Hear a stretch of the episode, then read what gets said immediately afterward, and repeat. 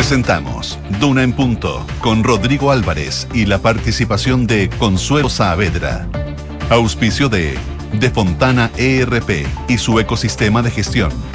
BHP, el futuro está aquí. Está sucediendo ahora. Scotiabank y WOM. Nadie te da más. Duna. Sonidos de tu mundo. 7 de la mañana en punto, 7 en punto, ¿cómo están? Buenos días, bienvenidos a una nueva edición de Una en Punto, jornada de jueves 16 de marzo del 2023. Vamos a tener alta temperatura hoy día también en, Santiago, al menos acá en la región metropolitana, y entiendo que para el fin de semana también las temperaturas van a sobrepasar los 30 grados. Lo vamos a revisar en un ratito más con María José Soto, que me está acompañando en esta mañana acá en Duna en Punto. Vamos a hablar de tantas cosas que están en, eh, en la mesa. A propósito de mesa, eh, la mesa directiva del Senado ayer se renovó por completa. Asume, o asumió el día de ayer después de un acuerdo que se había conseguido para las diferentes bancadas, Juan Antonio Coloma de la Unión Demócrata Independiente, vicepresidente Francisco Buenchumilla de la Democracia Cristiana. Eh, hasta el próximo año van a estar en la testera del Senado. Y partieron con todo, con algunos anuncios, fast track rápido a mm, proyectos de ley en materia de seguridad, anunció el presidente del Senado. Vamos a hablar de aquello, vamos a hablar también de- del tema migratorio. Está todavía en el norte el presidente Gabriel Boric, ayer estuvo en Colchane, se acuerda que el alcalde había mm, dado a conocer su molestia porque no se había juntado con el presidente la semana anterior, cuando también estuvo ahí en la región el presidente. Bueno, ayer hubo reunión, quedó contento, pero no del todo, dicen, porque hay algunas situaciones que todavía no le dan solución al alcalde de Colchane, em, sobre todo en el tema de expulsiones administrativas, que es lo que reclama eh, el edil. Así que vamos a estar pendientes de eso. José Soto, ¿cómo te va? Dime. Bien, ¿y tú? Oye, Bien, es pues. que sobre eso tengo una duda. ¿Cuál ¿Qué de todas? ¿Qué opinará el silencioso ca- canciller Van Claveren sobre Ah. las alusiones que deja hacen ayer los ministros eh, Toá y el presidente Boric respecto de Bolivia y, y Venezuela? Porque Venezuela. sabemos que eh, eh, el, el perfil del canciller es muy manejar las cosas con Es cierto diplomático. muy diplomático. Y acá se enojaron dos países que mandaron al tiro sus ministros a Claro, responder. porque apuntó con el dedo Chile que efectivamente están, eh, no sé si entrampando es la palabra, pero están poniendo obstáculo a la deportación o a eh, la reconducción de ciudadanos bolivianos, colombianos, por parte de Bolivia y también de Venezuela, que no había abierto el espacio aéreo. Claro. Así que eh, se la ponen difícil a Van Claveren, eh, que está recién instalándose ahí en la Cancillería. Va No solo él, todo el equipo. todo el equipo. que se renovó con el cambio de gabinete. Pero va a ser interesante eh, conocer cómo se maneja esa relación entre el presidente Claro Boric y el canciller, tomando en cuenta que la canciller Urrejola, la ex canciller, lo pasó mal varias veces con el, con el presidente Boric. Así que vamos a estar pendientes de eso, mirando qué está pasando en los mercados a propósito de la situación del Credit Suisse, que ayer fue un desplome total. Hoy día, después del préstamo que le pedía el Banco Central Suizo, eh, están eh, mejorando los papeles, los títulos de esa entidad financiera. Así que mm, es parte de lo que queremos revisar en esta edición de Una en Punto. ¿Va a ser calor hoy día, José Soto? ¿Qué Hoy va a pasar acá en Santiago la temperatura? Mira, hoy día va a ser calor, pero no tanto. Ya. 30 grados la máxima, de hecho. Hasta ahora hay. Voy a Qué bueno decirte decir, no tanto con 30 No, grados, que no, hemos es que tenido no- temperatura. Es que claro, ya nos Sí, pues, acostumbramos a los 34. 34, Claro. 35. A esta hora hay 12 grados de temperatura, eh, se espera una máxima agradable de 30 grados, pero el fin de semana la cosa se pone un poco brava. De hecho, mañana extremas entre los 2 y los 32, el sábado extremas entre los 13 y los 33. El sábado o sea, vamos a 33, estar ya. derritiéndonos de nuevo Mm. y probablemente 33, 34 grados. Generalmente en las zonas más norte eh, de la región metropolitana sube más la temperatura, por lo menos en la región metropolitana. ¿Qué va a pasar en Valparaíso, donde nos escuchan en la 104.1? Eh, van a tener hoy una máxima de 20 grados, cielos soleados, un poquito nublado durante la tarde, mientras que en Concepción, donde escuchan también Radio Duna, en la 90.1 esperan para esta jornada una máxima de 21 grados, vientos durante la mañana y nublado durante la noche. También en Concepción esperan para esta... mm, no, ya le dije Concepción, también en Puerto Montt esperan para esta jornada eh, lluvia. Va a llover, de hecho, en el sur del país. En Valdivia, aprovecho revisar, Valdivia eh, van a tener hoy, eh, hoy una extrema de 17 grados, chubascos durante la mañana, tarde y noche. También va a haber chubascos en Puerto Montt durante toda la jornada y una máxima de 16 eh, grados en esa zona. Y en Coyhaique también extremas de 11 grados y chubascos durante toda la jornada. Ya, ahí está el pronóstico del tiempo, donde usted esté, va a saber si hoy día va a ser eh, calor, va a haber alta temperatura, ya nos decía la José Soto, precipitaciones en, en, el sur de nuestro país. Vamos a estar con la Consuelo Saavedra también en un rato más acá Punto y nuestros infiltrados hoy día, Leslie Ayala nos viene a contar eh, en qué está el conflicto entre carabineros y el gobierno, particularmente el Ministerio del Interior, por todo lo que se ha generado, eh, la polémica del basta ya de parte del general director, eh, el llamado a terreno que le hizo la propia ministra Toa. De hecho, la secretaria de Estado estuvo en Concepción participando de los funerales del cabo Salazar. Bueno, la pipa de la paz parece que han fumado la propia ministra del Interior y el director de carabineros. De eso nos viene a hablar Leslie Ayala. Y también estaremos con Carlos Alonso que nos viene a contar cómo la oposición se está articulando para hacer frente al segundo tiempo de la reforma tributaria. Eso en un ratito más sacando un punto. Por ahora, cuando son las 7.5, le contamos los titulares de esta jornada.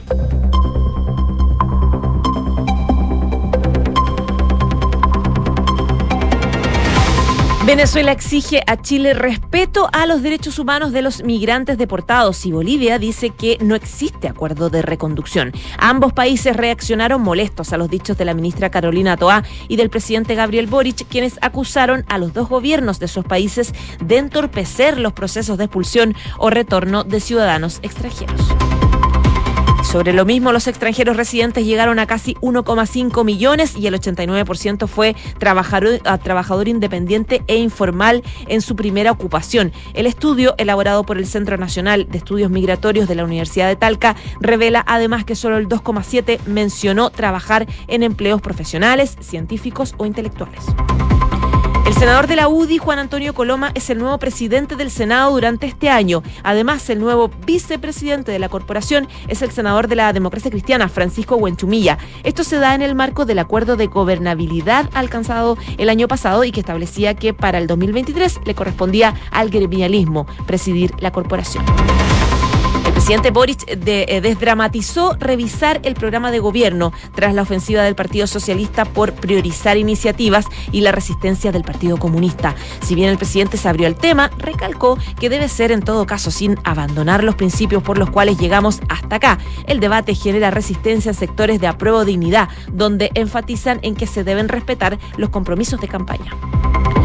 El Congreso despachó el proyecto que rebaja hasta en 80% las multas del TAG. La propuesta incluye facilidades para la cancelación de multas por circulación sin el pase, TAG no habilitado o pago no oportuno. Eh, la iniciativa además contempla la creación de un sistema electrónico unificado para el pago de las tarifas y peajes de vías concesionadas.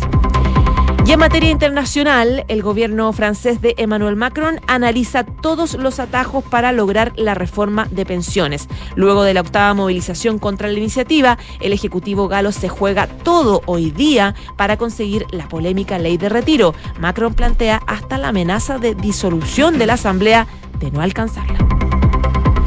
Siete de la mañana y ocho minutos. Vamos al detalle pues, de lo que está ocurriendo en nuestro país. Digo, ayer por la tarde se instaló, previa votación, la nueva mesa directiva de la Cámara Alta, la nueva mesa directiva del Senado, que eh, a partir de, mm, de, ayer está encabezada por el senador de la Unión Demócrata Independiente, Juan Antonio Coloma, quien eh, logró en esta votación 42 eh, votos, ninguno en contra y solamente una abstención. También hubo votación para la vicepresidencia, que mm, la va a llevar adelante Francisco Huenchumilla de la democracia cristiana, que logró la unanimidad de los votos, 44 votos eh, favorables para que se quedara con el cargo de vicepresidente. Damos los números de la votación. Em, destacando que además esto era un acuerdo, o sea, eh, algo que se había conversado, se sabía de antemano que la testera iba a estar en, en manos de la Unión Demócrata Independiente, en este caso de Juan Antonio Coloma. Un acuerdo que no es de ayer, no es de anteayer, que viene desde el año pasado, en, un momento bien, complicado, cuando se hacen em, los acuerdos de parte de, las diferentes bancadas y lo que se negocia eh, por parte de los senadores. Em, en el proceso post em, rechazo además de eh, la posibilidad de cambiar la constitución. Eh, y ahí eh, se van generando estos acuerdos que le va a permitir entonces a Juan Antonio Coloma estar presidiendo por un año la, Cámara Alta. Muchos dicen, bueno, le va a tocar a Coloma justamente estar en, todas las celebraciones que tienen que ver con los 50 años del golpe de Estado. va a ser él el presidente del Senado y es la segunda autoridad en importancia de nuestro país el que encabeza la Cámara Alta. Bueno, em, hubo cambios también en algunas comisiones, presidencia de comisiones, por ejemplo en Hacienda quedó Ricardo Lagos Weber, eh, que ya eh, había anticipado también la, posibilidad de eh, cómo se va a generar un, tema bien complejo que tiene que ver con la reforma tributaria. Ayer, de hecho, estuvo con la ministra del Trabajo viendo el tema del proyecto de 40 horas. bueno, y, se va generando un, nuevo ambiente en, la sala del Senado a raíz del cambio de la directiva.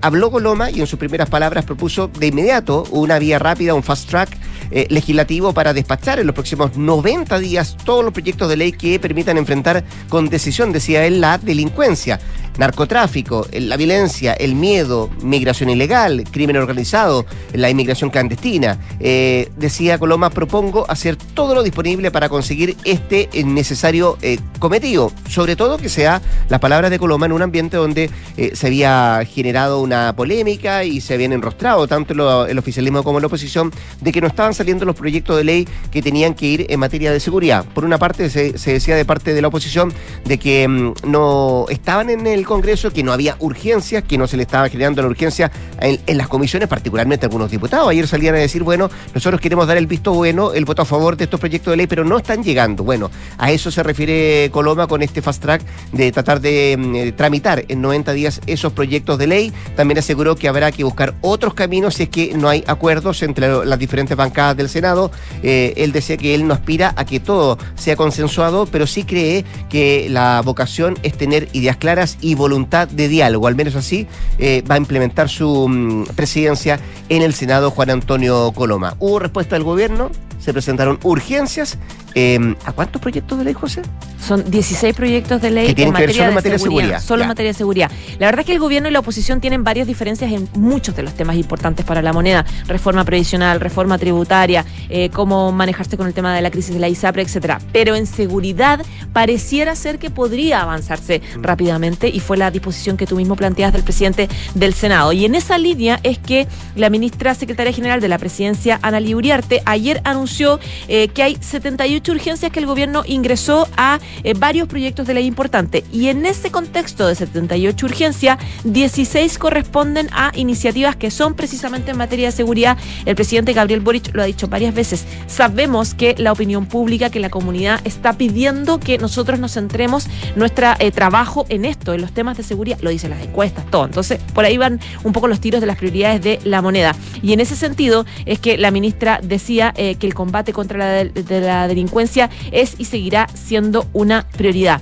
Solo esta semana, dijo, hemos ingresado 16 urgencias legislativas en materia de seguridad, entre ellas persecución del narcotráfico, crimen organizado, aprobado ayer en el Senado. En la batería de proyectos que se aplicó la medida, eh, la medida de urgencia me refiero, se cuentan con iniciativas que van desde la modernización de los sistemas de inteligencia del Estado, eh, eh, la, famosa creación del Ministerio de Seguridad Pública, que hasta ahora no, ha podido avanzar, eh, dotar más herramientas para la persecución del delito y del crimen organizado. La medida se da en un contexto que tú mencionabas, esta, esta discusión que hubo a propósito de las declaraciones que hace el general director de Carabineros, Ricardo Yáñez, luego de la muerte de este cabo primero de Carabineros Carabineros Alex Salazar. Eh, y la ministra decía, en este sentido, hago una invitación a todos los parlamentarios a que avancemos en estas reformas. Entre los proyectos está, por ejemplo, una moción despachada que ya fue eh, el martes despachada ley, que modifica los cuerpos legales para mejorar la persecución del narcotráfico y del crimen organizado, que regula los destinos de los bienes incautados en estos delitos y fortalece eh, también temas de rehabilitación, de reinserción social. Esa ley está prácticamente ya lista. Eh, esta medida da más facultades a la justicia y a las policías para hacer seguimiento del dinero. Y de estos 16 proyectos de seguridad a los que ingresó urgencia, 56% tienen una calificación de suma urgencia, lo que implica que el proyecto tiene que ser eh, despachado en un plazo de 15 días. Entonces apura muchísimo la pega legislativa. Destacan además los proyectos de ley como el que modifica las penas de ley sobre el control de armas, el que agrava la pena del delito de secuestro y también el que amplía las hipótesis de expulsión como pena sustitutiva. Em, hay otro ánimo, ¿no? Eh, a propósito de esto, hay ganas, parece, de sacar esto rápidamente adelante. ¿Cuánto pesó en esto, en esta decisión que adopta el gobierno de poner urgencia a esos proyectos de ley, el ya basta del general director de Carabineros? Bueno, em, da lo mismo hay ganas eh, para sacar adelante tu proyecto de ley. Encuesta que tú eh, veas el principal, la principal preocupación de la ciudadanía hoy por hoy es la seguridad, es la delincuencia, es el crimen organizado y todas sus derivadas. Eh, así que, mm, de alguna manera, ponerle urgencia a tu proyecto de ley va por el buen camino y sobre todo el ánimo que muestra el nuevo presidente eh, del Senado de que hay ganas, hay ánimo de que se puedan sacar rápidamente estas iniciativas legales. 7 de la mañana con 15 minutos. Estás escuchando Duna en punto. Sigamos en el Congreso porque una nueva valla en el Parlamento superó el proyecto que busca rebajar la jornada laboral de 45 a 40 horas semanales. Fue la Comisión del Senado la que dio el vamos a esta iniciativa y ahora será revisada por el Pleno en la sesión del próximo día martes de la próxima semana para posteriormente regresar a la Cámara en su tercer trámite. Eh, habló de la ministra del Trabajo y Previsión Social, Janet Cara, quien eh, dijo que este proyecto tuvo varias incorporaciones que lo fortalecieron y que van a permitir decir que ahora tenemos un proyecto que abarca a todos los trabajadores del Código del Trabajo que están sujetos a jornada ordinaria, que baja de 45 a 40 horas también, a los que están sujetos a jornadas especiales, detallaba la ministra del Trabajo. Sobre el acuerdo para la aprobación y la relación con la oposición de aquí en adelante, hablaba también la ministra en este tema y ella decía que esperan que el acuerdo al que se ha llegado, por ejemplo, con este proyecto de ley de 40 horas, no sea solo una excepción y que se puedan eh, generar cambios o avances también en materia de pensiones, em, ya que es un tema que no resiste más pendiente, decía la ministra del Trabajo, eh, y cree ella que hay un espacio en el cual se puede volver a encontrar y prontamente tener acuerdos en materia de pensiones. Respecto al proyecto que rebaja la jornada laboral, tiene larga data. Recordemos que eh, esto fue presentado originalmente en el 2017 por la diputada Carol Cariola y la actual ministra vocera eh, Camila Vallejo. Dos años después, el 2019, fue aprobado por la Cámara y ahí pasó al Senado, donde no registró movimiento alguno hasta el año pasado, cuando el gobierno del presidente Boric lo reactivó ingresando una serie de indicaciones. Y ahora, como decíamos, fue aprobado por la Comisión de Hacienda del Senado, va a sala y posteriormente en su tercer trámite tiene que ir nuevamente a la Cámara de Diputados. Así que avanza este proyecto de 40 mm, horas eh, laborales a la semana, se reduce de 45 a 40. 7 con 17. ¿Hablemos de política un rato?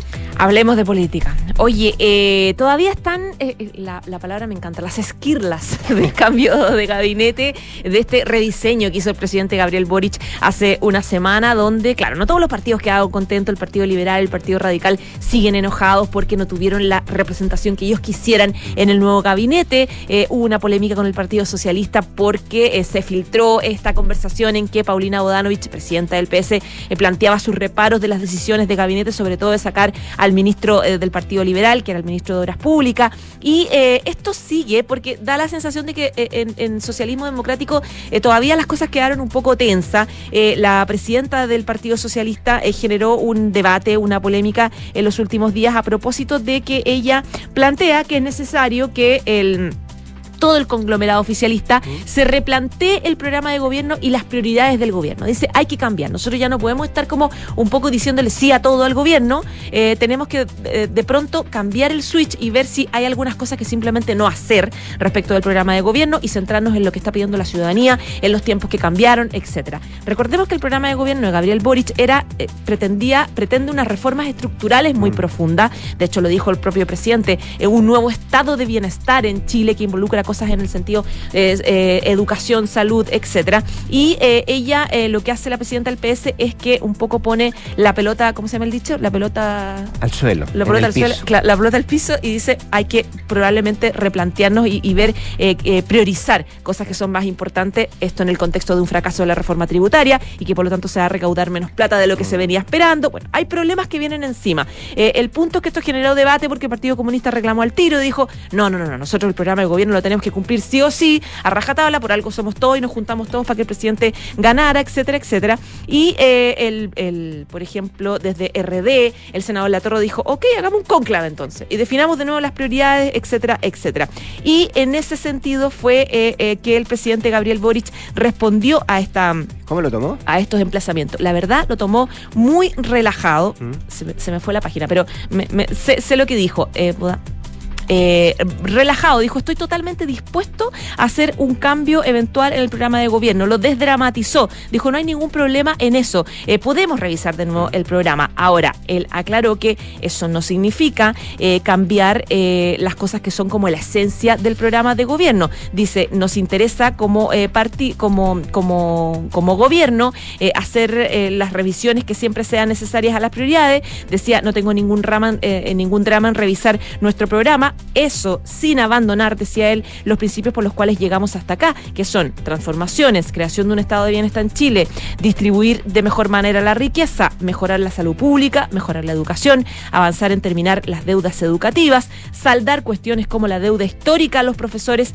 y para eso necesitamos allegar mayores recursos, decía el presidente Gabriel Boric. Y claro, acá se genera un enredo porque él finalmente plantea todo el programa en su frase, plantea todo el programa de gobierno. O sea, dice, si bien estoy dispuesto a eh, priorizar la verdad es que quiero todo. Entonces, eh, va a ser difícil. Hay, hay, que afinar un poco o escuchar a la, al PS respecto de qué quiere, a qué se refiere. Porque ella está planteando que algo hay que dejar de lado, porque no, no hay plata y no hay tiempo. No solo eso, si de eso se trata gobernar, pues ir, ir enfrentando las situaciones de a una, em, eh, sobre todo además que este es un gobierno que no tiene mayoría en el Parlamento, en el Congreso, y muchas de las cosas que quieren sacarse adelante o que estaban inicialmente en el programa de gobierno del presidente Gabriel Boric no van a quizás ver la luz porque hay eh, situaciones que hay que concordar acordarlas, dialogarlas con la oposición eh, y muchas veces, bueno, ¿qué mejor ejemplo con la reforma tributaria? Es que esa es la, mejor claro, entonces, golpe de realidad. El mejor golpe de realidad y ahí uno entiende lo que dice el PS. Bueno, después de esto que nos pasó, sería bueno, eh, bajemos un poco la pelota al piso,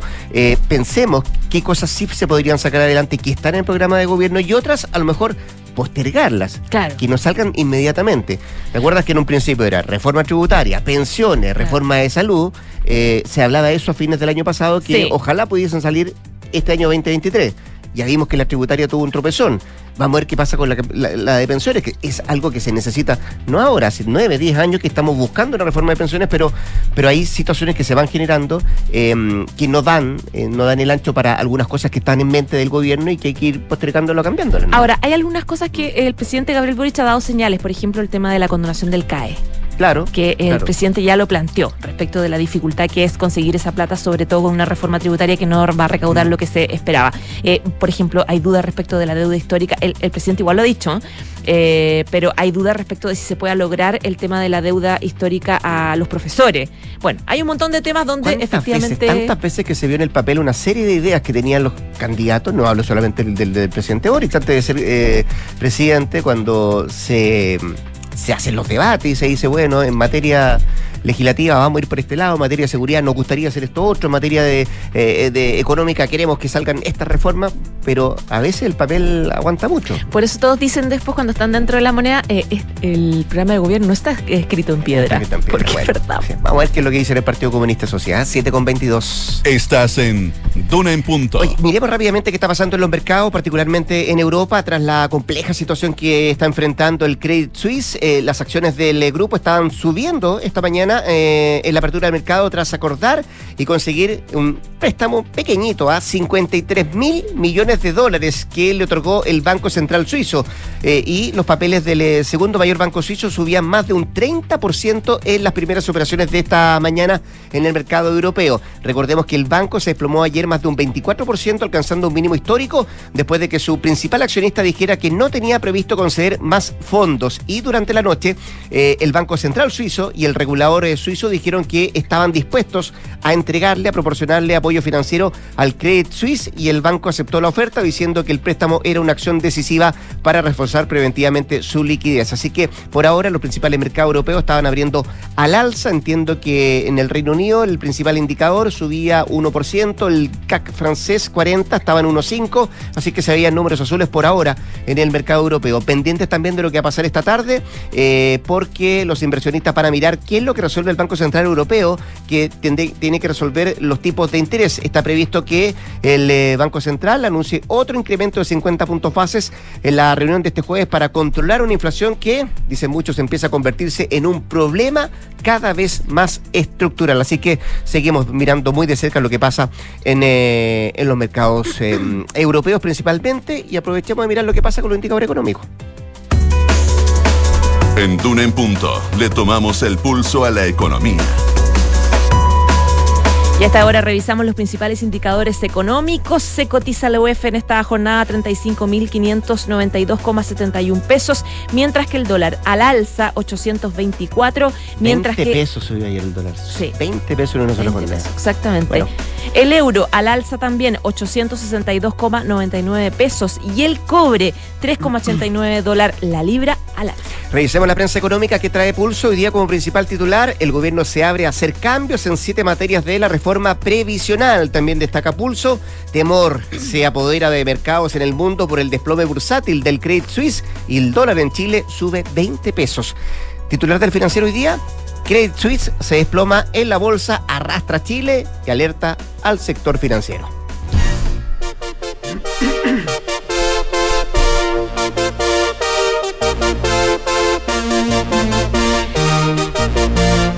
Escuchamos al legendario cantautor británico Cat Stevens con su tema Remember the Days of the School Yard a propósito de que lanza un nuevo álbum de canciones originales este verano europeo que le tomó más de una década y revisita temas familiares también que lo unen.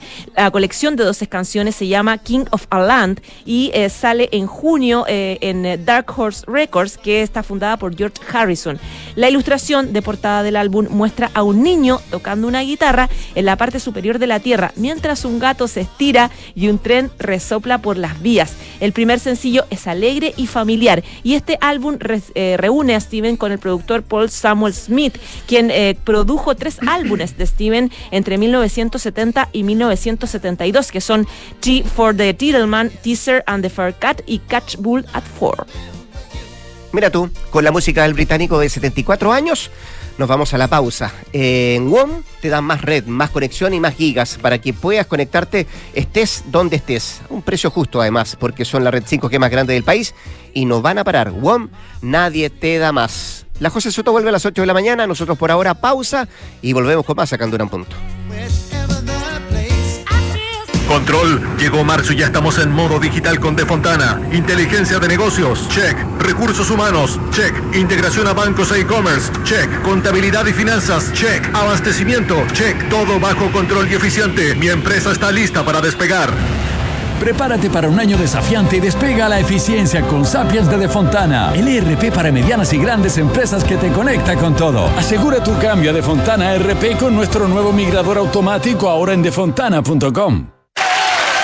En Scotia te damos un impulso para diversificar tus inversiones a un bajo riesgo. Hasta el 23 de marzo. Nuevo fondo Scotia estructurado deuda nominal con una rentabilidad no garantizada de hasta 10,9% al término del fondo, sin monto mínimo de inversión y ventanas de liquidez trimestrales libres de comisión. Encuéntralo solo en Scotia. Infórmese de las características esenciales de la inversión en este fondo mutuo establecido en su reglamento interno y scotiabankchile.cl. La rentabilidad o ganancia obtenida en el pasado por este fondo no se garantiza en el futuro. Los valores de las cuotas en fondos mutuos son variables. Este fondo no se encuentra garantizado y por su naturaleza estará afecto a condiciones de mercado y por tanto el aporte podría exponerse a pérdidas parciales o totales de capital. Infórmese sobre la garantía de los depósitos en su banco o en cmfchile.cl. Marca registrada de Nova Scotia utilizada licencia. En Parque del Recuerdo te invitamos a recordar a esa persona especial que ya no está con nosotros. ¿Recuerdas su rostro, su voz, su sonrisa? Esos abrazos que siempre estaban cuando los necesitabas. Sus anécdotas. ¿Te has dado cuenta que siempre que lo recuerdas, miras al cielo? Ven este 26 de marzo desde las 10 de la mañana a ser parte de un momento inolvidable en un nuevo día del recuerdo, donde juntos enviaremos un mensaje al cielo. Amor, llegaste. ¿Cómo estuvo? ¿Qué contaba la Javi? Uf, nos tocó un día increíble. Hicimos hasta una ruta nueva y todo. ¿Ah? La Javi estaba feliz y además me contó que contrató la alarma Verisur. Mira. Así que se siente mucho más tranquila con la casa. Qué bueno que te hizo caso. Eso mismo le dije. Si para nosotros fue una buena solución. Protege lo que más quieres. Calcula online en verisur.cl o llama al 600-385-0003. Activa Verisur. Activa tu tranquilidad.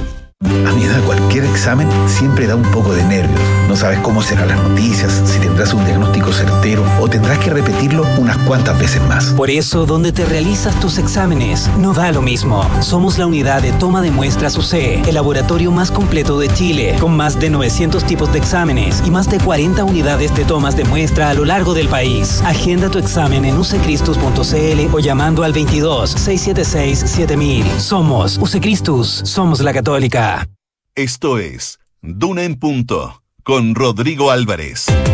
Son las 7 de la mañana con 28 minutos, seguimos acá en Dunam Punto. El tema migratorio hace rato que viene siendo un tema bien preocupante en nuestro país, eh, desde todo punto de vista, particularmente la gente que vive en la zona norte lo vive más in situ, con, eh, con diferentes situaciones que se han ido generando, pero como país tenemos una situación eh, bien, eh, compleja, un tema que todavía sigue abierto. Bueno, queremos hablar de esto, hablar de la visita también del presidente Gabriel Boric a la región de Tarapacá, estuvo ahí en Colchane el día de ayer, hizo anu- algunos anuncios también en materia migratoria y, mm, y parece que nos estamos comprando un problema con, con Bolivia y Venezuela a raíz de eh, declaraciones de ayer del presidente y respuestas que tuvieron hoy día de parte de autoridades de esos países. Bueno, al teléfono Álvaro Belolio, exdirector de Migraciones y director hoy día de la Escuela de Gobierno de la Universidad Andrés Bello.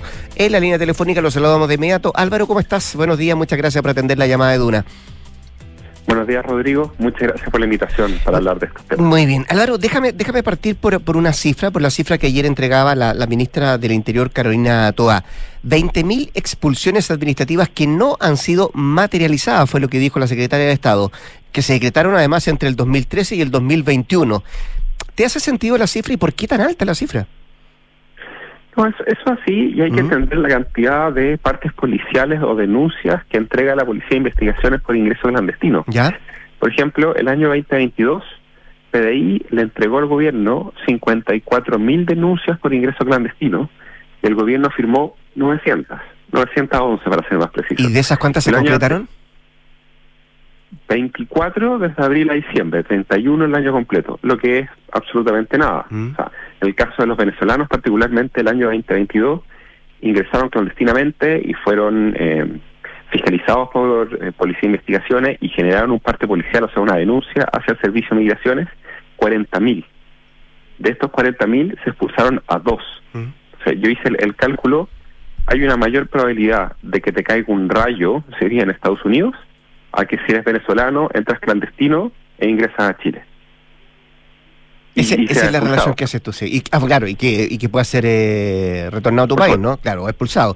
Eh, insisten, eh, Álvaro, en el gobierno en que este fue un tema heredado. Cuando llegamos al gobierno había una cola muy grande de expulsiones sin ejecutar, fue lo que dijo ayer el presidente. Yo creo que hay, hay un tema a entender el punto. ¿Ya? Nosotros, en 26 vuelos, se expulsaron 7.000 personas. Los principales que, que pusieron eh, recursos de amparo para evitar las expulsiones son hoy las autoridades en materia migratoria. O sea, el director regional del Servicio de Migraciones puso un recurso de amparo para evitar la expulsión de una narco condenada por traficar 1.600 kilos de droga. El delegado presidencial, o sea, el encargado de la seguridad pública en Tarapacá, era un sociólogo que celebraba y ponía recursos para evitar expulsiones. Y así suma y sigue, la gran mayoría de los asesores de gobierno que están tomando decisiones en materia migratoria eran abogados o participaban en organizaciones que criticaban e impedían las expulsiones, e igual, bajo ese escenario, se expulsaron a 7.000 personas, de las cuales 1.000 1.350 eran expulsión administrativa. Cambió el gobierno, tenían seis veces más recursos, tenían seis vuelos ya contratados, o sea, listos para salir, y finalmente se dejan de hacer expulsiones. O sea, sacaron 24 expulsiones por ingreso clandestino y tenían 20.000 firmadas listas para materializar. Acá claramente hay un tema de voluntad. ¿Es, es- es voluntad a tu juicio, Álvaro? Em, te lo pregunto porque, porque también se saca a colación dos cosas. Una tiene que ver con el costo que significa esto. Dicen que eh, las expulsiones cuestan 2,7 millones de pesos por persona. Eh, y también, o tiene también que ver con el decreto de expulsión eh, y esa ventana de 48 horas que, em, que, se, que hay entre que se decreta hasta la ejecución de, de la expulsión. Mm, Hay una mezcla de factores. ¿Ya? Efectivamente, expulsar no es fácil. O sea, eso es evidente. Pero, por ejemplo, sobre el tema del pago. Cuando, ¿se acuerdan esa licitación que se hizo por 15 vuelos de vuelo Sky? Me acuerdo. Apuntaba justo a eso. En el vuelo Sky uno podía subir 120 expulsados, Mm. 120 escoltas, el coste era aproximadamente 100 millones. Esos son 830 mil pesos por expulsado.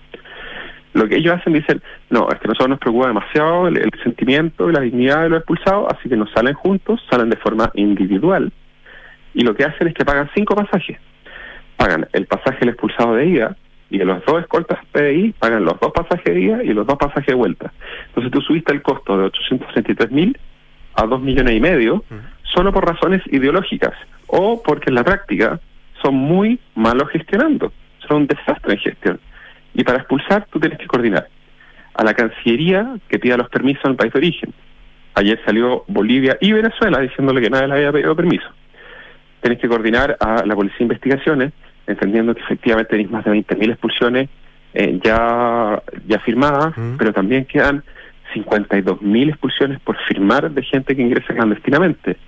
Entonces, y me van a decir que no son capaces de hacer una revisión en los campamentos en Alto Hospicio, en las playas en Arica, en los campamentos en Antofagasta, en Santiago, en la Metropolitana, en Lampa, los de Barro no expulsaban a ninguno. Entonces, ahí también yo creo que hay una falta de voluntad, porque estas mismas personas, o sea, el, director regional del Servicio de Migraciones, hace un par de años ponía recursos para evitar expulsar narcos. Entonces, que ahora le digan, oye, tenéis que expulsar, va en contra de su voluntad, de su principio. Y eso ha sido tremendamente complejo para el gobierno, porque ellos dijeron que lo solucionaban eh, coordinándose con los otros países. Pero acá Venezuela y Bolivia ayer lo salieron desmintiendo. Eh, sí, ya quiero ir a ese punto, pero pero pero antes para lo, me, me, falta lo del decreto. Eh, ese esa ventana de 48 horas efectivamente hace complejiza, ¿o no? Que una persona sea expulsada. Porque hay que ubicarla, después de que se firma el decreto, ¿cierto?, de expulsión, eh, hay que volver a ubicar a esa persona para, para ejecutar la expulsión, ¿no es así? De acuerdo, pero Rodrigo, antes de la ley se hacían 24 horas y se expulsaron a 7.000 personas. ¿Y por qué cambió? O sea, se amplió, nosotros pedíamos tres días, ¿Ya? que fue el Frente Amplio que dijo que no, ahí fueron al Tribunal Constitucional. Y ese requerimiento del Tribunal Constitucional tenía dos artículos. Uno, la reconducción. O sea, si alguien ingresaba clandestinamente, alguien había sido expulsado, tenía antecedentes penales, tenía que devolverlo inmediatamente. Votaron en contra. Presidente Boric, ministro Vallejo, ministra Maya Fernández, subsecretario Monsalve, ministro Jackson, los diputados ahora vigentes, Lobo Mirosevich y otros. Y no solo votaron en contra, lo llevaron al Tribunal Constitucional para eliminarlo de la ley después de haber perdido la votación. O sea, acá, o sea, yo aplaudo y estoy totalmente de acuerdo ¿Mm? de que gente que era completamente fronteras abiertas y en contra de las expulsiones, hoy dice, porque no hemos visto la acción, hoy dicen que efectivamente se necesita mayor control, mayor gradualidad y expulsiones. Ellos han votado históricamente, han puesto recursos de amparo, han impedido las expulsiones y ahora dicen que quizás sean razonables. Bueno, entonces vamos a ver, o falta voluntad o falta capacidad. Pero tiene que ponerse una meta mínima. Sí, estamos conversando con Álvaro Belolio, exdirector de Migraciones del gobierno del presidente Piñera. Álvaro, eh, ¿no estamos comprando un problema con Bolivia y Venezuela a raíz de las declaraciones del presidente? Yo creo que hay que, hay que ser más estratégico en algunas cosas. Eh, por ejemplo, el tema con Bolivia. ¿Mm? O sea, buscar buscar soluciones más intermedias. Por ejemplo, el gran problema con, con Venezuela eh, tiene que ver con la generación de plan de vuelo. Coordinar vuelos con Venezuela es difícil, me tocó. Sí. Eh, te cambian las condiciones a veces cuando cuando el avión va en el aire, o sea, ahí te inventan impuestos. Eh. Mm. No, no, no, es fácil trabajar con Venezuela. Pero, por ejemplo... O sea, ¿tiene, tiene algo de asidero lo que dice el presidente respecto a lo, sí, no, al sí. espacio aéreo? Ah, mm. Expulsar no es fácil, pero eso, uno, y, y, controlar la frontera tampoco es fácil. Eh, pero, por ejemplo, dada la buena relación que tiene el presidente Boric con Gabriel Petro, podrían coordinar que, porque estas son además personas que salen en libertad, o sea, las judiciales de sustitución de pena están en libertad, los que ingresaron clandestinamente también vuelven en libertad, o sea, no, no es gente de alto peligrosidad, por así decirlo. Entonces, que el avión llegue a Colombia y en Colombia tener listo arrendado unos buses que los lleven a Venezuela. En Venezuela, en un paso por tierra, eh, la coordinación es mucho más sencilla, es muy difícil que digan que no. Entonces, existen medidas que uno puede solucionar el tema. Con Bolivia, las primeras semanas de febrero, la, las pocas semanas que se alcanzó a, a tener el, la ley en funcionamiento, se devolvieron extranjeros ¿Mm? no venezolanos a Bolivia. Y lo que hizo el gobierno, de las primeras acciones que hace en materia migratoria, saca una resolución que dice, todo extranjero no boliviano que entre por Bolivia no podrá ser devuelto. Y esa resolución sigue vigente. Entonces, es el mismo gobierno el que se pone la camisa de fuerza para no expulsar. Y ahí justamente yo creo que hay un problema de ambos. Una falta de voluntad gigantesca, ¿Mm? entendiendo el historial, y una falta de capacidad de coordinación que no solo se ha visto en temas migratorios, se ha visto en prácticamente todos los temas del gobierno. Eh, tú partiste, Álvaro, conversamos con Álvaro Belolio, exdirector de Migraciones, lanzando una, una, crítica en fuerte respecto a cómo había actuado este gobierno en el pasado. Eh, ¿Ves un cambio en esto? Te lo pregunto porque en menos de dos semanas el presidente Boric ha estado dos veces en la región de Trapacá y, y visitando además Colchane, que ha sido una de, la, de las ciudades más, más, que se ha visto más afectada a propósito de este tema migratorio. Mm. Tarapacá es la última región que visitó el presidente Boric. Sí. O sea, o sea la- es es su prioridad última a nivel territorial. Eh, pero sí encuentro positivo. O sea, ellos se hayan abierto a que las Fuerzas Armadas ayuden en la colaboración en el control fronterizo, lo encuentro bastante positivo. Hoy el discurso y el- la perspectiva cultural es mucho más a lo que nosotros decíamos hace dos o tres meses. O sea, si el presidente Boric hubiera dicho lo mismo hace tres años, hubiera salido el servicio jesuita y hubiera salido el diputado Boric acusarlo así, casi de que quería eh, destruir Chile por no aceptar migrantes. O sea, yo creo que se generó un consenso, eh, una, una perspectiva cultural de que Chile necesita una migración responsable y una migración gradual. Y acá el, el gran problema y lo que no se ha cambiado, o no es problema, eh, la gran diferencia yo creo que tiene que ver con respecto a si Chile debe recibir a todo migrante que quiera venir, porque ellos se enfocan mucho en que si ingresan clandestinos, registrarlos, pero se quedan todos acá. El control fronterizo, que en los militares con Bolivia, los controles de identidad son extranjeros que ya cruzaron y que se quedaron en Chile. Entonces ellos plantean que efectivamente debe Chile debe recibir a todo migrante que quiera venir. Y la otra perspectiva, más de la centro derecha, de la oposición, es que no. Efectivamente, desde las regiones, desde las comunas, tiene que haber cierta gradualidad y ver las necesidades y la capacidad de recibir a migrantes. Y creo que esa definición es súper importante y yo creo que es la definición ideológica que separa la postura hoy del gobierno versus de la oposición. Eh, más allá de toda la ideología que hemos hablado, Álvaro, eh, ¿te pareció bien lo del despliegue de militares en la zona fronteriza? ¿Tú crees que ha mejorado el tema de migración y de seguridad y en esa parte del territorio nacional? Yo creo que la, la idea en, en términos generales es positiva. O sea, yo creo que Chile necesitaba mayor eh, presencia en frontera. Sí estoy totalmente de acuerdo que había que mejorar la infraestructura, las condiciones. O sea, eso es, es difícil eh, cuestionarlo. Eh, me hubiera gustado que efectivamente hubieran entregado más herramientas. Eh, que las Fuerzas Armadas solo puedan hacer control de identidad si creen que se ha generado un delito. eh, es difícil procesar. Y además, eh, yo creo que es un error importante no permitir que Fuerzas Armadas devuelvan o reconduzcan a extranjeros que entran por Bolivia, porque el 93% de los ingresos clandestinos son por Bolivia. Entonces, son como cerca de 45 mil. O sea, vienen con la frontera con Perú, pero con Perú hay buena relación y no es complejo. El tema es con Bolivia. Entonces, yo creo que las Fuerzas Armadas, si pudieran reconducir, o, si las expulsiones fueran más eficientes, ahí el sistema funcionaría mucho mejor. Muy bien. 7 con 40. Álvaro del Olio, exdirector de Migraciones y director de la Escuela de Gobierno de la Universidad Andrés Bello, conversando esta mañana con Dunas. Muchas gracias, Álvaro, que estés muy bien. ¿ah? Buenos días. Buenos días. Vamos a la pausa. Conecta la gestión de tu empresa con Sapiens RP y tu área de gestión de personas con Senda. Ambas soluciones de Defontana y su ecosistema de gestión empresarial. Integra todos los procesos de tu compañía en defontana.com. Construir un mejor futuro está sucediendo ahora y son los recursos esenciales como el cobre que produce BHP en Chile los que ayudan a hacerlo posible. El futuro está aquí. Descúbrelo en bhp.com slash mundo mejor. Pausa al regreso. Nuestros infiltrados Leslie Ayala, Carlos Alonso, en compañía de Consuelo Saavedra.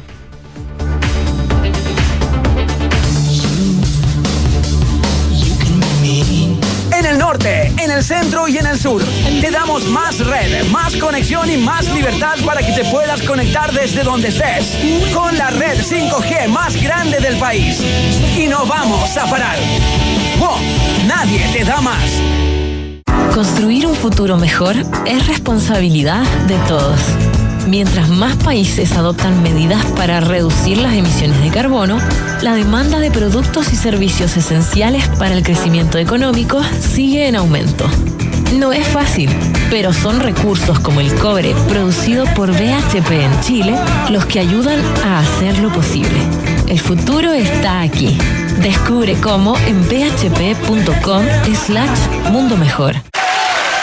En Scotia te damos un impulso para diversificar tus inversiones a un bajo riesgo. Hasta el 23 de marzo. Nuevo fondo Scotia estructurado deuda nominal con una rentabilidad no garantizada de hasta 10,9% al término del fondo, sin monto mínimo de inversión y ventanas de liquidez trimestrales libres de comisión. Encuéntralo solo en Scotia. Infórmese de las características esenciales de la inversión en este fondo mutuo establecido en su reglamento interno y scotiabankchile.cl. La rentabilidad o ganancia obtenida en el pasado por este fondo no se garantiza en el futuro. Los valores de las cuotas en fondos mutuos son variables. Este fondo no se encuentra garantizado y por su naturaleza estará afecto a condiciones de mercado y por tanto el aporte podría exponerse a pérdidas parciales o totales de capital. Infórmese sobre la garantía de los depósitos en su banco o en cmfchile.cl. Marca registrada de Bank of Nova Scotia. Utilizada bajo licencia.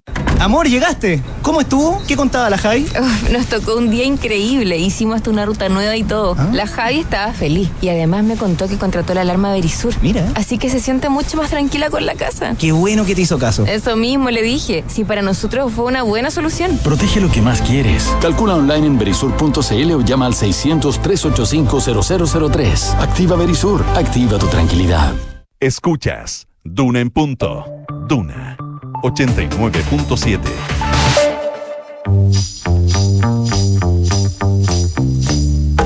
Son los infiltrados en Duna en punto. 7 de la mañana con 43 minutos. Consuelo Saavedra, ¿cómo estás? Buenos días. Hola, muy buenos días. ¿Cómo estás, Rodrigo? Bien, todo muy bien por acá. Bueno. Vamos a saludar a nuestros infiltrados. Leslie Ayala, ¿cómo te va? Hola, ¿qué tal? Buenos días. Eh, bien, de, de manera remota. Eh, Consuelo, te escucho mal. Necesito que gires tu micrófono. ¿En serio? Sí. Al revés, me dicen desde acá. Ahí lo está arreglando. Aprovechamos de saludar a Carlos Alonso. Qué amateur, qué amateur lo mío. No, además que quienes están mirando el streaming vieron como tú- de todo el gesto que tú hacías para tratar de Sí, ayer, ayer no, estoy, estoy diciendo por qué sucedió esto. Se me cayó en un minuto un- un- una cosa ayer y cuando recogí el micrófono lo dejé al revés. Ya. Ya. Perdón. Sí, está Perdón, bien. perdón. Carlos Alonso, ¿cómo te va? Buenos días. Buenos días, muy bien. ¿Todo bien? Em, partamos contigo, Leslie, ¿te parece? Me parece muy bien. Em, ¿La pipa de la paz está fumando o ya la fumaron el general director de Carabineros y la ministra del Interior, Carolina Toa? Bueno, al menos nosotros eso entendimos ayer de la situación que ocurrió. Eh, se esperaba que ningún integrante o, o máxima autoridad de gobierno viajara a Concepción al, al responso que se hizo al cabo Salazar. Sin embargo, vimos como el propio general director de Carabineros, Ricardo Yáñez, después la- de la reprimenda que le hicieron en la moneda, eh, viajaba junto a la ministra del Interior, Carolina Toa, justamente a este eh, esta misa que se hizo en honor, homenaje a el cabo Alex Salazar.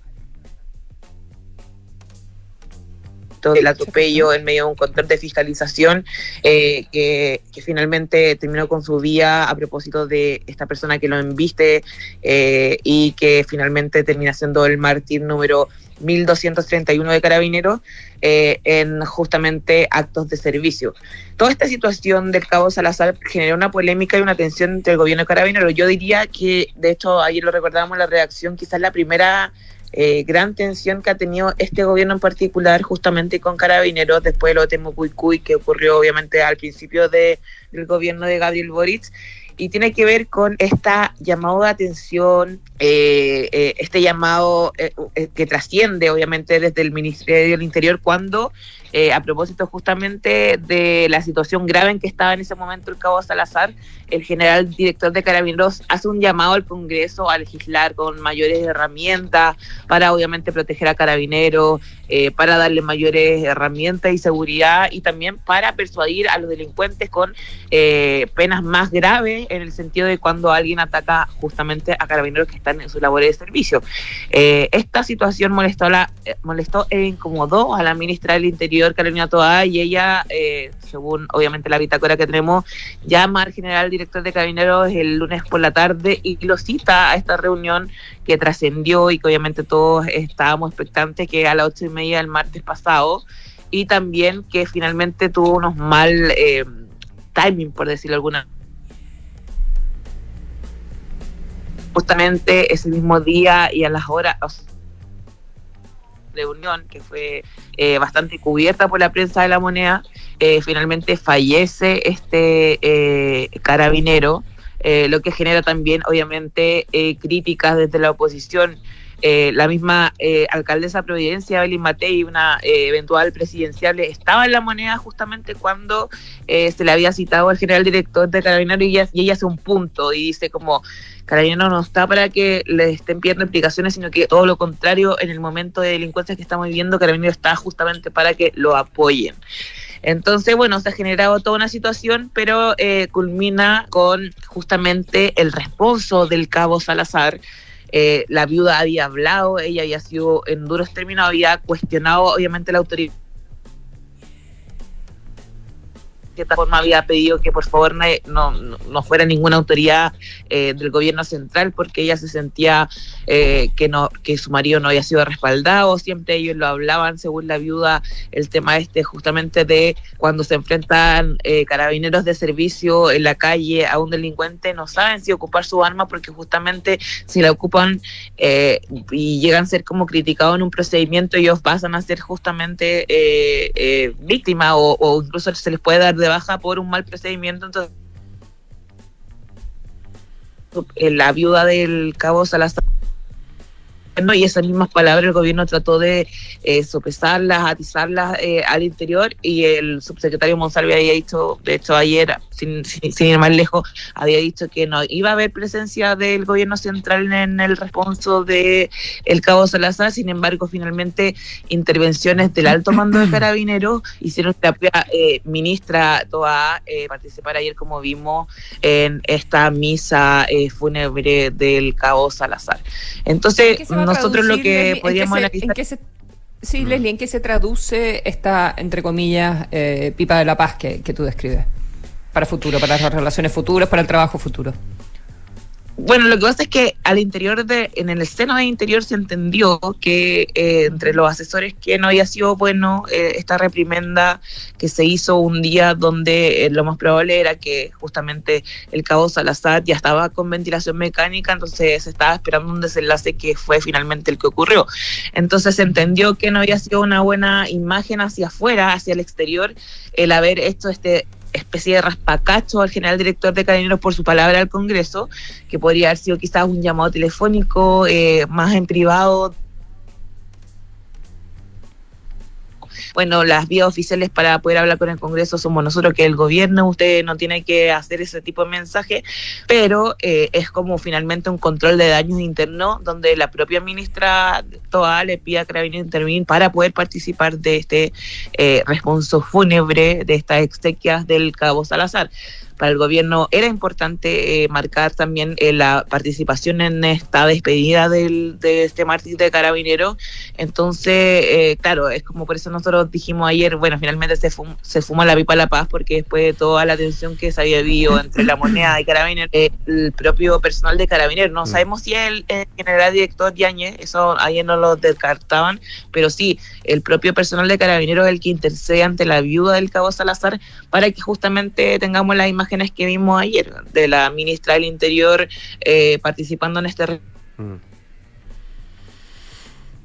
Entregándole obviamente este homenaje al mártir de Canero y de cierta forma ya esta polémica que se vivió esta semana entre justamente eh, Carabineros y la moneda. Sí, em, eh, participa la ministra del Interior, eh, hay algunos vecinos que también le piden que se, se haga más cosas para, para ir en materia de seguridad, hay gente ahí, unos vecinos que le dicen los problemas están en, en, en, algunas comunas, aquí en, en, algunos, en algunos lugares, le decían, para llamando a la, a la ministra que, a que mm, de alguna manera el gobierno tome más carta en el asunto en materia de seguridad. Bueno, de hecho ayer también eh, se conoce que se le pone urgencia algunos, algunos proyectos de ley que tienen que ver con, eh, con, materia de seguridad en el Congreso, así que de alguna manera em, se van decantando estos temas eh, que por el, la semana tenían enfrentado a Carabineros y a la propia ministra del Interior.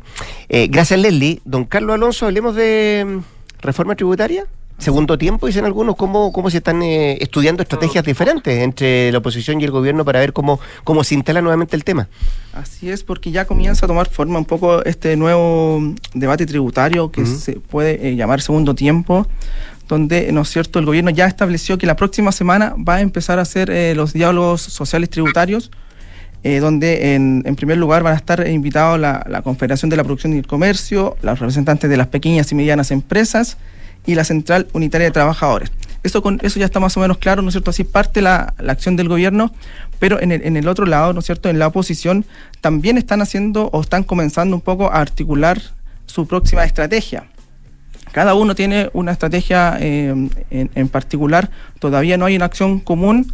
Los más avanzados son RN, Reunión Nacional, que eh, ellos hoy día tienen un, un conversatorio, que así, así lo llaman, donde van a escuchar las inquietudes que tienen las pymes principalmente, eh, donde van a estar invitados la CONAPYME, la Asociación eh, de emprendedores, la multigremial y algunos representantes también de la Cámara Nacional de Comercio y de la Construcción. La idea que ellos eh, eh, transmiten, los diputados, es generar ¿no es cierto? estos diálogos también con los distintos sectores para poder luego hacer una propuesta propia al gobierno porque dicen en primer lugar parten con los gremios, pero la próxima semana ya tienen agendado o por lo menos delineado invitar a expertos tributarios y a personas del mundo académico. Con eso, ellos, eh, eh, con esos insumos, hacer una propia propuesta y entregársela al gobierno cuando eh, comience ya el debate quizás legislativo, eso no, está bien definido por parte de ellos. Lo que ellos ya plantean, sí, es que, como esta forma, ¿no es cierto?, de buscar recaudación, es que el tema del impuesto, de ampliar la base del impuesto que pagan las personas, debe ser un tema que debería estar en el debate. Si bien en el primer, cuando comenzó la discusión del proyecto, el ministro lo descartó porque eh, dice que todavía no es el momento para ampliar la base tributaria, considerando que eh, los, eh, las personas tienen que primero recibir o palpar que están recibiendo beneficios sociales para poder ampliar la, base tributaria. Mm. Porque recordemos que el 25 por solo el solo 25% de la población paga impuestos a las personas. Entonces ese debate ellos creen que tiene que darse aunque sea de a poco. Eso por parte de, de Renovación Nacional en la UDI están en una postura un poco más de esperar y ver. Eh, ellos mismos plantean eso. El jefe de bancada, Guillermo Ramírez, dice que el gobierno es el que tiene que primero mostrar un poco sus propuestas y ellos, a raíz de eso, hacer una contrapropuesta.